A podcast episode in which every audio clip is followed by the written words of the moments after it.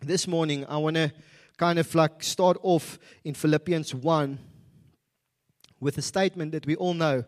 I was joking about it this morning, and the guys will see right now that I was um, being on purpose there. But to live is Christ, and to die is gain. To live is Christ, and to die is gain. In Philippians 1, verse 19 to 21, Paul is speaking to the church of the Philippians. And in that place where he's speaking, he's speaking to them being imprisoned in Rome. And that kind of is like the last few years of his life. There's not a specific time that we know, like exactly when Paul wrote this letter, but it's around about AD 60.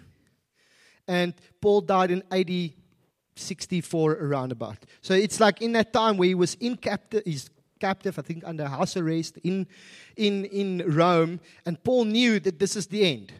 He knew that this is, this is my last bit. And so he's writing to the Philippians and encouraging them towards certain things. And so we're going to take here in verse 19, and he says this Yes, I will rejoice, for I know that through your prayers and the help of the Spirit of Jesus Christ, this will turn out for my deliverance. And he's speaking about being captive in a situation that he finds himself into. And a little few verses before this, he speaks about the people that are still preaching the gospel, but they're preaching it for their own gain. And they kind of like, you know, it's even in our days, you get one guy that becomes an influencer of something, and all of a sudden, everybody is saying the same thing and trying to see what they can, you know, do to also capitalize on this thing. And it's the same thing that happened then. Paul's message came of Jesus, and it started changing cities, it turned things upside down. And so, like Jews and people who heard about this and they wanted to jump on this bandwagon to also see if they can can get some fame or you know they also wanted to be like Paul. And Paul says like these guys they like they like in a sense trip him up and try to uh, capitalize on him being in prison and they preaching the gospel for for reasons that are not for God's reasons and for his kingdom. And he goes, they possibly even, some of them are possibly even the reason why he's in prison, because they probably gave him up, because now he's out of the way. And so it's an unfair situation. It's like just not a great situation. And Paul goes, even in this, I know that this situation, which is not great, something is going to happen here. It will turn out for my deliverance. It will, like I will be set free here. And then he, he goes further and he says this. Verse 20. And it is, as it is my eager expectation and hope that I will not at all be ashamed, but that will that but that with full courage, now as always, Christ will be honored in my body, whether by life or whether by death. So he's saying, like, you know, I'm going to find deliverance here somewhere. Whether by life or by death, I know Christ to be honored in my body, in me, in my life, whether I live or whether I die, Christ to be honored. And then he says this For me to live is Christ in verse 21, and to die is gain. What is he saying in that? How can you be delivered, Paul, if you die? No, we need you here. You, you need to preach the gospel. You need to continue with this, this thing that God has given you. But see, he knew that his life is not in his hands. And if he's living, God has got a reason for it. And if he dies, God has got a reason for it. Either way, in his living, in the difficulty, in the muck, in the all the things that he needs to go through, he knows God is with him. And so I will be delivered. There's something that God is doing here. I don't know what it is.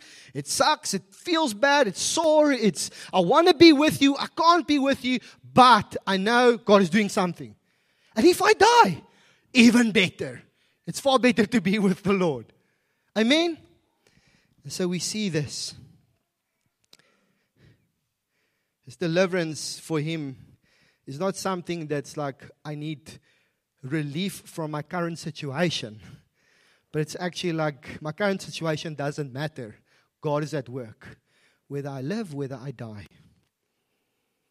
And so for us here this morning, I want to ask us is your life still your own? Or does it belong to God, just like Paul seeing in the scripture, where he's not in a to say it's not even a perfect situation. It's probably one of the worst situations. but yet his life was in God. And he knew that his life was not his own. Where's your life right now?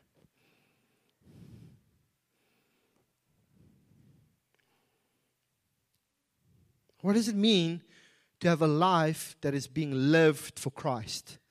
Like he said, in my body, I just want to get that scripture before I butcher it.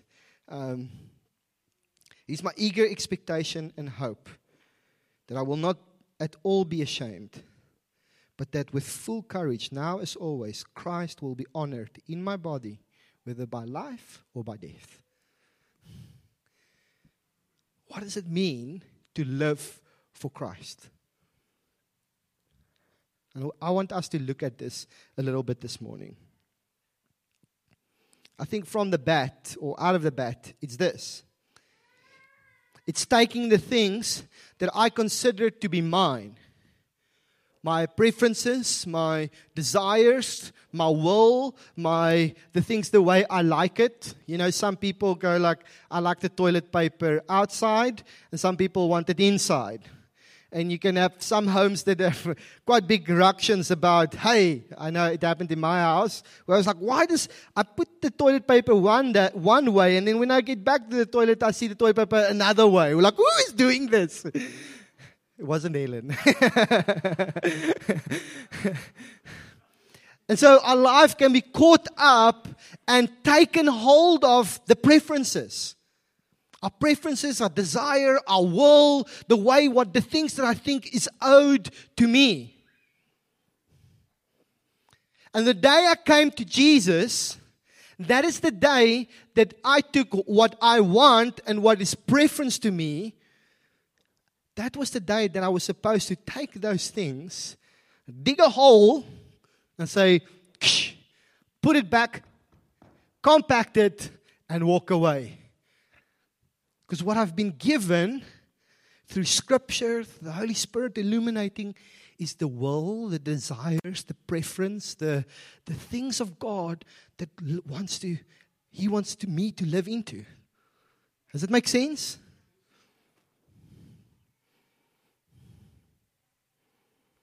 I find myself often in this place where I, I, I think of the things that I think I'm owed. Oh, but I've worked hard. You know, I've, I've done the work. I've walked with this person and walked and walked. Surely they should honor me in some kind of a way. Or maybe it's for you in that place of where, and I mean, this is a place where I fail many times. I'm trying to work on it. We've had a long week, and then I come home and I go like, I've earned the right to just sit on the couch and just watch some TV because I'm tired. And then Helen's like, I've been with the kids all week. I'm also tired. and I can't just go and say to her, no, no, no, no, no, no, I'm more tired. You know, like you need to do this now. You're the wife, make food, look after the kids. Where is my cold drink? I'll quickly find that die or death is gain. Hey? Eh? and so it's not, it's, it might seem not like a significant, but those are places where I find myself and I realize, Riaan, you're actually quite selfish still. You're actually still taking what you what that died with Jesus that day that you gave your life to him. You're taking things from that place and you're still trying to resurrect them and have them live with you with Jesus. And actually you can't. You can't live two lives. You're either in the kingdom of darkness or you're in the kingdom of God. And so one of those two need to die. And so when we come to Jesus, we come to that place of where we say, Jesus, my will, my preference, my way of doing it, what I think is best, they need to die. And it's easy to do it in the moment when I'm like, oh man, I see God moving and He's healing people here, and it's Sultan and it's like, oh, I'm feeling so amazing. God, you've got my everything. And then comes the moment that we get tasted on it. Uh, just this one. when someone says something that speaks from a place of scripture into your heart, and they go like, "Hey, Riaan, that thing, hey, it's actually taking you away from Jesus." But man, don't you understand? I enjoy this. It's not surfing, but if it was, I will give up surfing. Honestly. I see a whole bunch of guys that are going to hold me accountable to that one. It's okay. They've written it down. but it's like, if my surfing comes in the way of me serving Jesus, and it takes away from the responsibilities that God has given me to walk out daily, not because I'm a pastor or because I'm the leader here. No, no, no. Not because of because I'm a, a believer in Him, a disciple in Him. He's given me the same as He's given you good works to accomplish daily, where we follow Him. And if that incurs on this, then I need to take this and kill it. Do you hear with? Are you with me?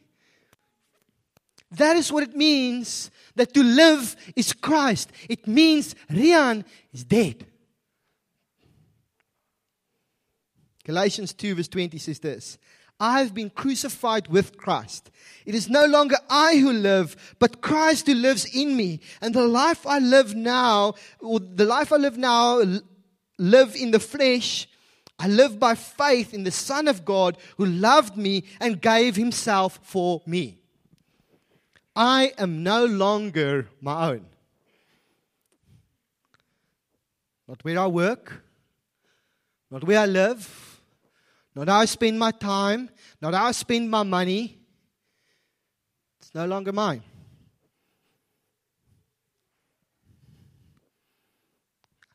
I think there's enough space, just as a, it's not in my, in my preach, but in my notes, there's enough space for us to speak about tithing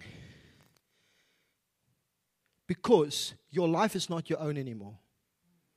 And if your life is not your own anymore, tithing is literally the least amount of thing that you can attempt to give to God back to Him.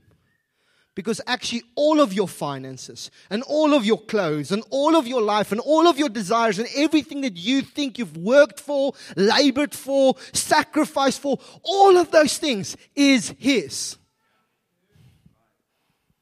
I cannot claim ownership of it because Riaan, that could claim ownership of that, he's dead. At least supposed to be dead. It's now, Riaan needs to let Jesus be Jesus over all my things that I work for, that I give for, that I sacrifice for. It's like it's his, it's in his hands. It's for his will to decide what I do with it.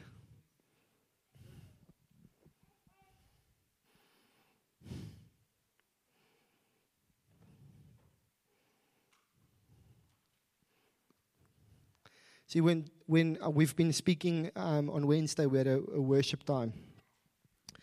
And even with the leaders, I was speaking about Matthew, Matthew 6, that speak about don't be anxious about what you're going to eat, what you're going to wear, where you're going to sleep, but first seek the kingdom of God and His righteousness, and everything else will be added unto you. I've now just summarized, and you get my heart in it. But if Jesus is everything that I have, and if everything that I have is His, what do I need to worry about when it looks like I'm not going to have enough?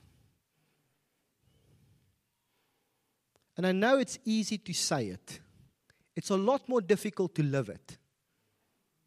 But if I'm not going to say it, there's almost no chance of me living it. If I'm not going to think about it, there's no chance of me even attempting to live it out. Because I'm going to have no ground to stand on. And so for us, the battle is this at the end of the day. The battle is not the enemy, it's not my brothers and sisters, which 99% of the time, we make the battle other people, and it's their fault, and it's their attitudes, and it's their things that they are wrong. To live is Christ means that the battle that I'm fighting daily is this it's me, it's my flesh, it's my thinking. It's my desires. It's my things, the thing that I think I'm owed. That's the battle I'm fighting and that I'm in. And unless I start realizing that I am the battle I'm fighting, because everything in Riaan's life is clawing back for, I want independence. I don't want to sacrifice my finances. I don't want to sacrifice my time. I don't want to I want to live out in Bali on a catamaran, surfing, pina coladas, all the good things of life. Why be so downcast by all the trouble that we find in this life? Just live it out, dude. the battle is me. It's that guy that I look in the mirror and I go, all that he wants is to satisfy himself. But Christ in me, that's the hope of glory. And so, this life that I live now, I don't live for me. I don't live for that guy in the mirror. No, I'm going to live it for Christ.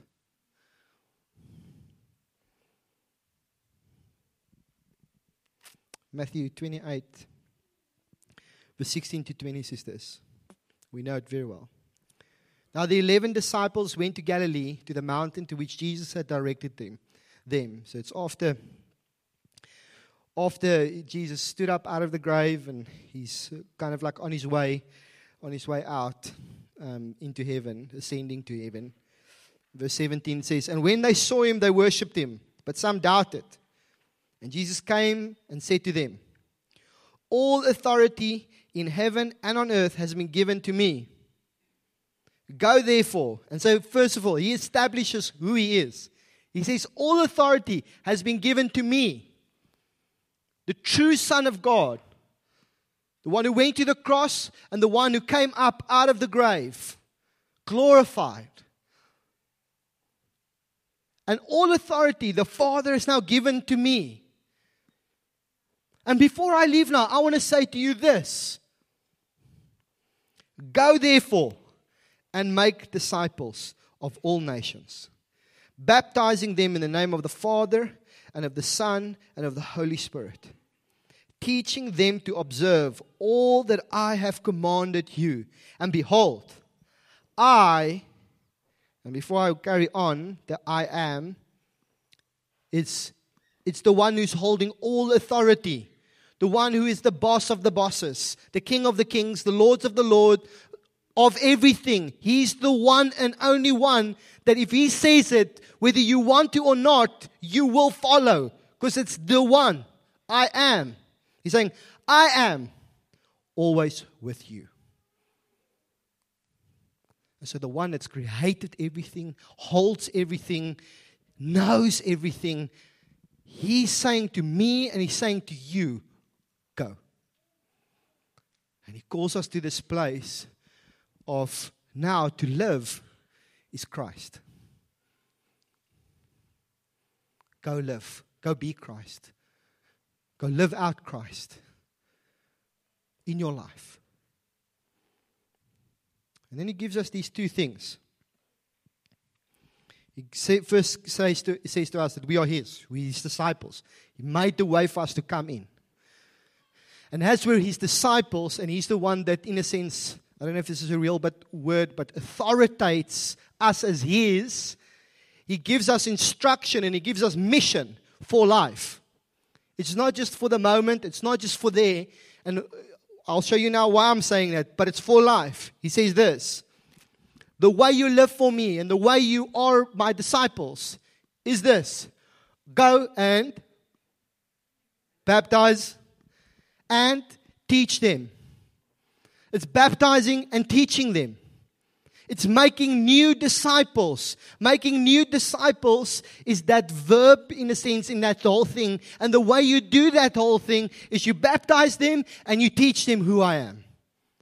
And the things that I've taught you to actually do. And so, what that would cause in them is that as they hear and they baptize, whoosh, die, and we teach them, okay, this is what you do, this is what you do. They're going to stand up and they're going to go to other places where people haven't heard, and they're going to do the same thing. They're going to, this is who Jesus is. Baptize them. Okay, now this is what you need to do, and they're going to do it. You hear me? So I want to ask us, just think about it for yourself here this morning. When last have you baptized someone? It's not something that just happens, the elders need to do it, or we love doing it. I love doing it. If, like, the day that I got baptized, one of the words that someone spoke over, over me, and that blew me, in a sense, out of the water. I remember I was in Wellington, we were there in the mountains, very cold water, like in between the rocks and in the kloof. Got baptized there. And one of the first words that someone said to me, they said to me, You will baptize many. That, I was chunking like a baby. I almost want to cry now. But I was chunking like a baby when I heard that because that just felt to me like, wow. It's like this is the kingdom. This is God and His purposes on earth. And he's saying, I'm going to play a role in that. Like I knew it, but I didn't know it. And when they said it, it's like I knew it. And it overwhelmed me. And I haven't stopped desiring for that, and I haven't stopped doing it. I'm going like, I want to do that till the day that I kind of don't have strength anymore in my arm just to dunk someone and bring them back up. Whether I'm in a wheelchair or cricket or whatever else, if my arm can do this, I'm going to be baptizing people.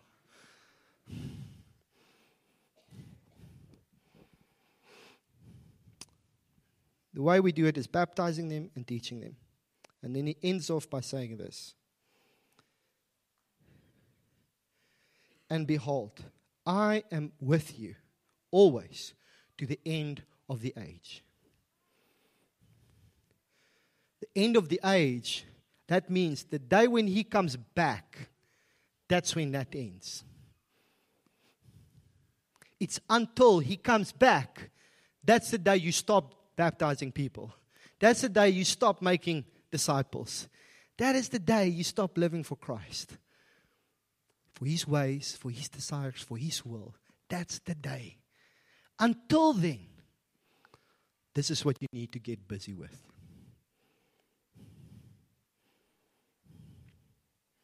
The thing about this is, because we're not active in these things, we tend to get bored. and we tend to fight and start battling one another. And we find things to capture our attention. One of the big reasons, and I mean, I've said it in the beginning, why we're doing foundations is because we want to make sure that foundation is strong. If there's something in my life that I've seen me live out and grow in God, it's not sitting in a preach or sitting in in a teaching or a lecture and just getting information and going like, whoa, my life has changed. No, it changes a little bit in my life. But the place where I see my life changed and growth come the most is in moments where I speak to someone, where I speak to peer. Peer, this is what baptism is. This is what the Bible says. This is the way it works. And I get to that place of where Peer stands in the water and I'm baptizing Peer and he comes out and I see his life changed. Now that information is not just information that influenced me, but it's me seeing that what has happened has worked through me into him and he has found himself in the same place where God is real, where God is alive, where I see that thing come up and it's like my faith is stirred up and it's like I'm growing. We're not growing in God because we're not speaking about God. We're not making disciples. We're not baptizing people. We're not teaching them the things that God is teaching us daily to live out. And so we get information, information, and we puff up and we think we know everything, but we don't know how to do it. So, church, I want to say to us, there's this beautiful life that God has called me and you to. And He's saying to us, Go. The one who holds all authority is looking at you and is looking at me. And He's saying, Go. Go make disciples. Man, this that you have inside of you, it's phenomenal. There's nothing that is as strong as it is. There's nothing that is as powerful as this. No one else has got the backing of the one Almighty King. You have it. Go and work with it.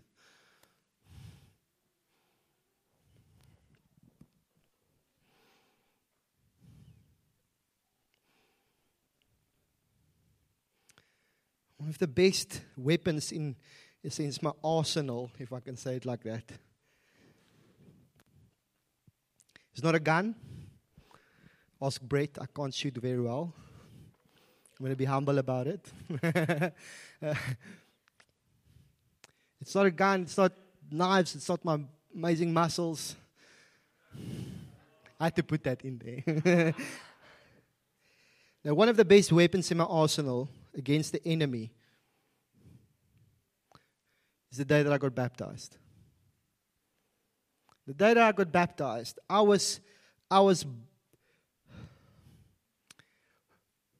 resisting God. I was Afrikaans, boykie, got saved. Long story, but got saved, and about two, three weeks after I got saved, I got baptized. But where I came out of, out of a traditional context, baptism happened in one way. And you were like a little baby and like sprinkled with some water. That's not baptism, okay? If you want to chat about it, come chat to me afterwards. Or wait until Wednesday. and I was so, that thing took hold of my heart so much that I go, no, but I've been baptized. I'm like, this is, like, I'm, I do not need to be baptized again. And I said, I will not be baptized unless God speaks to me. yes. And I remember we were on a youth camp.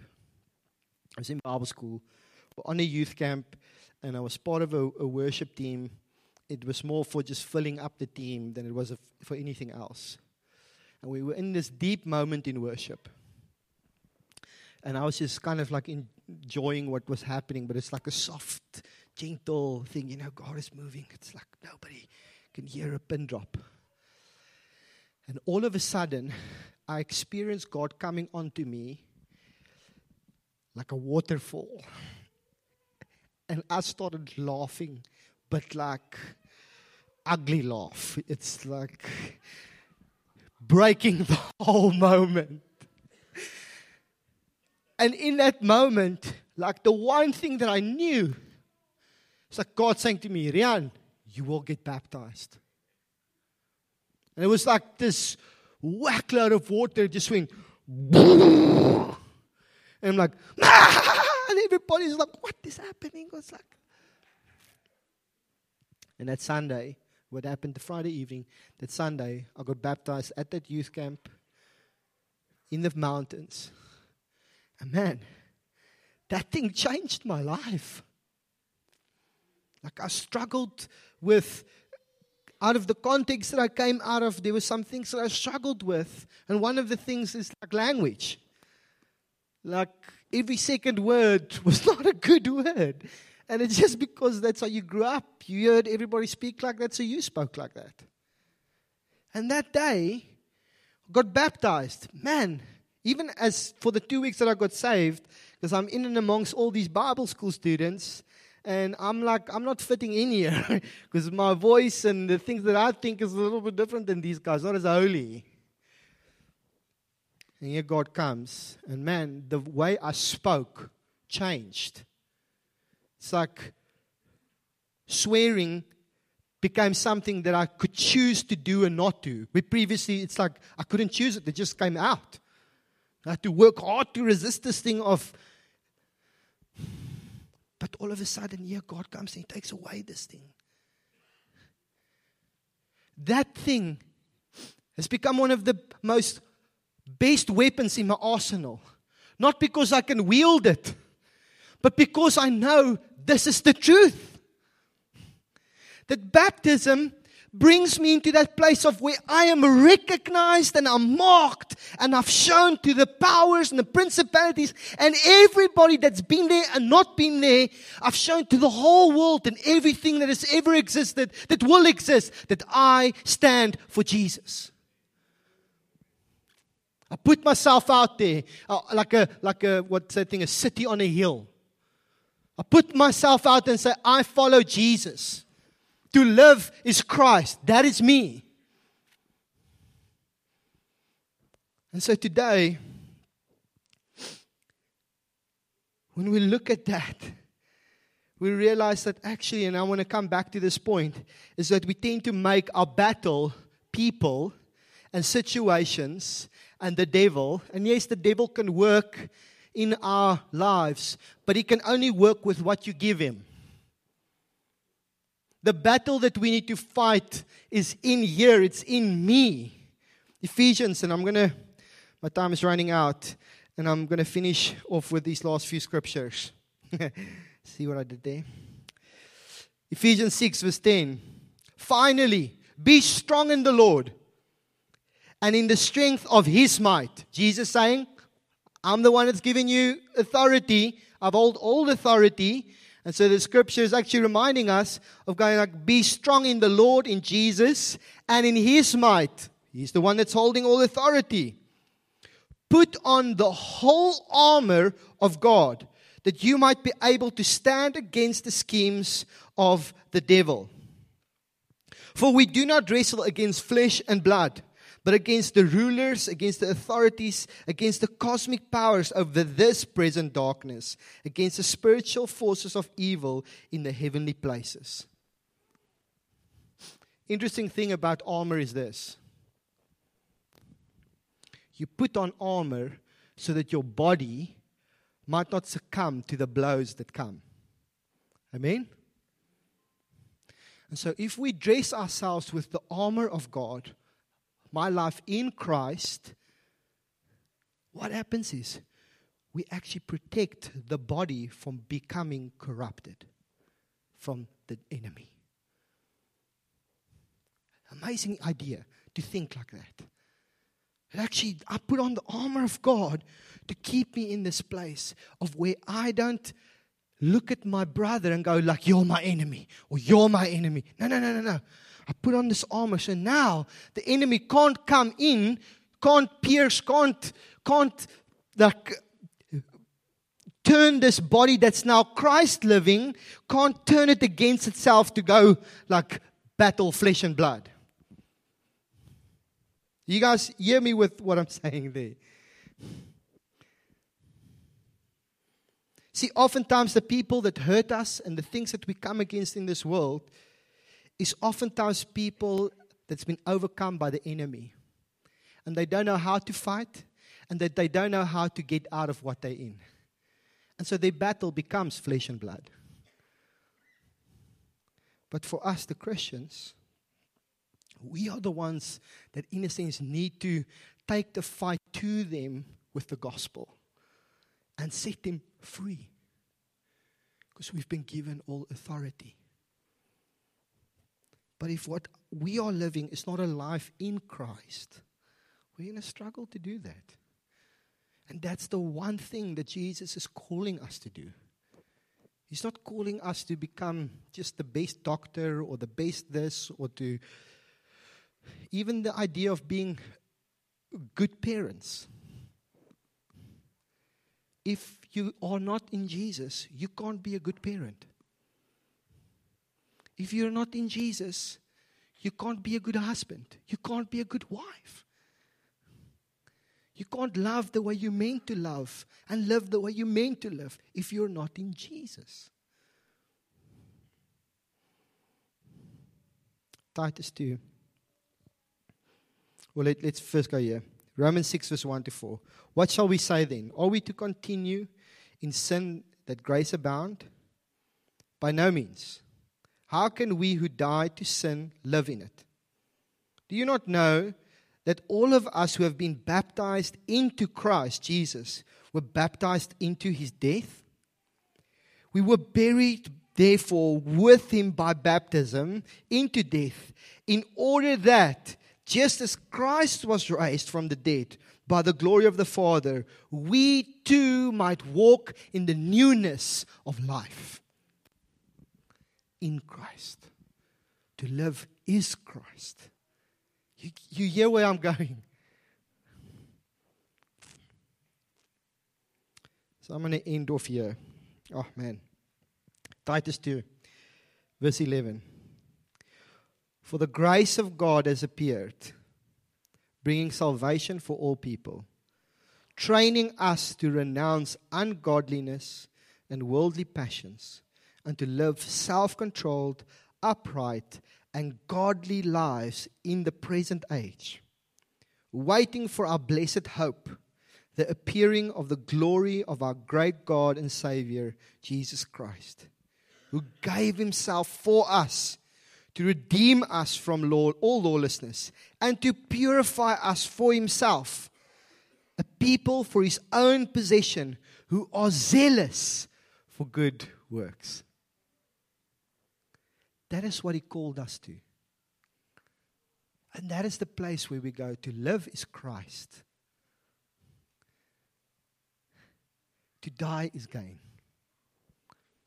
And there's going to be, in a sense, two deaths that we all, that we meant to die, that we meant to live through. Two deaths that we're meant to live through. You hear what I'm saying? You hear it. Amen? First death. Riaan, no longer lives.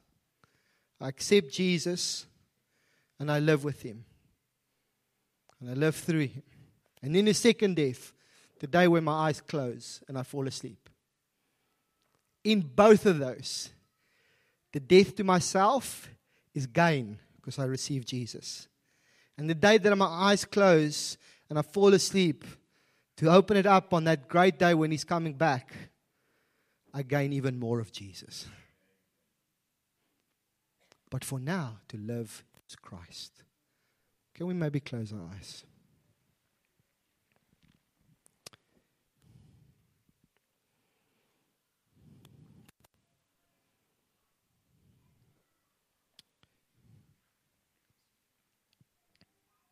I want to mention a couple of things that, as our eyes are closed, things that I believe we need to put to death in this moment. Things that we've taken back from the old person and that we've made it part of our walk with Jesus, but it's actually not meant to be there.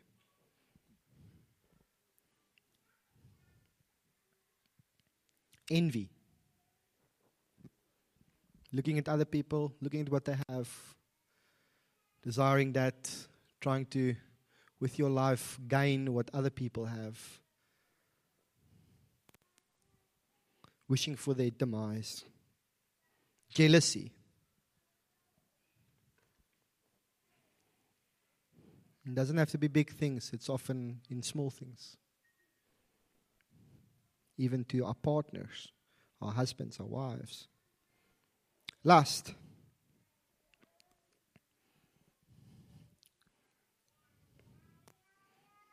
Pride.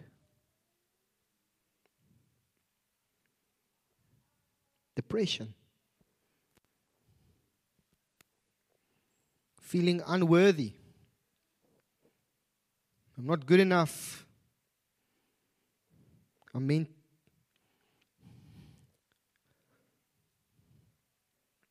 loneliness, feeling like no one understands me.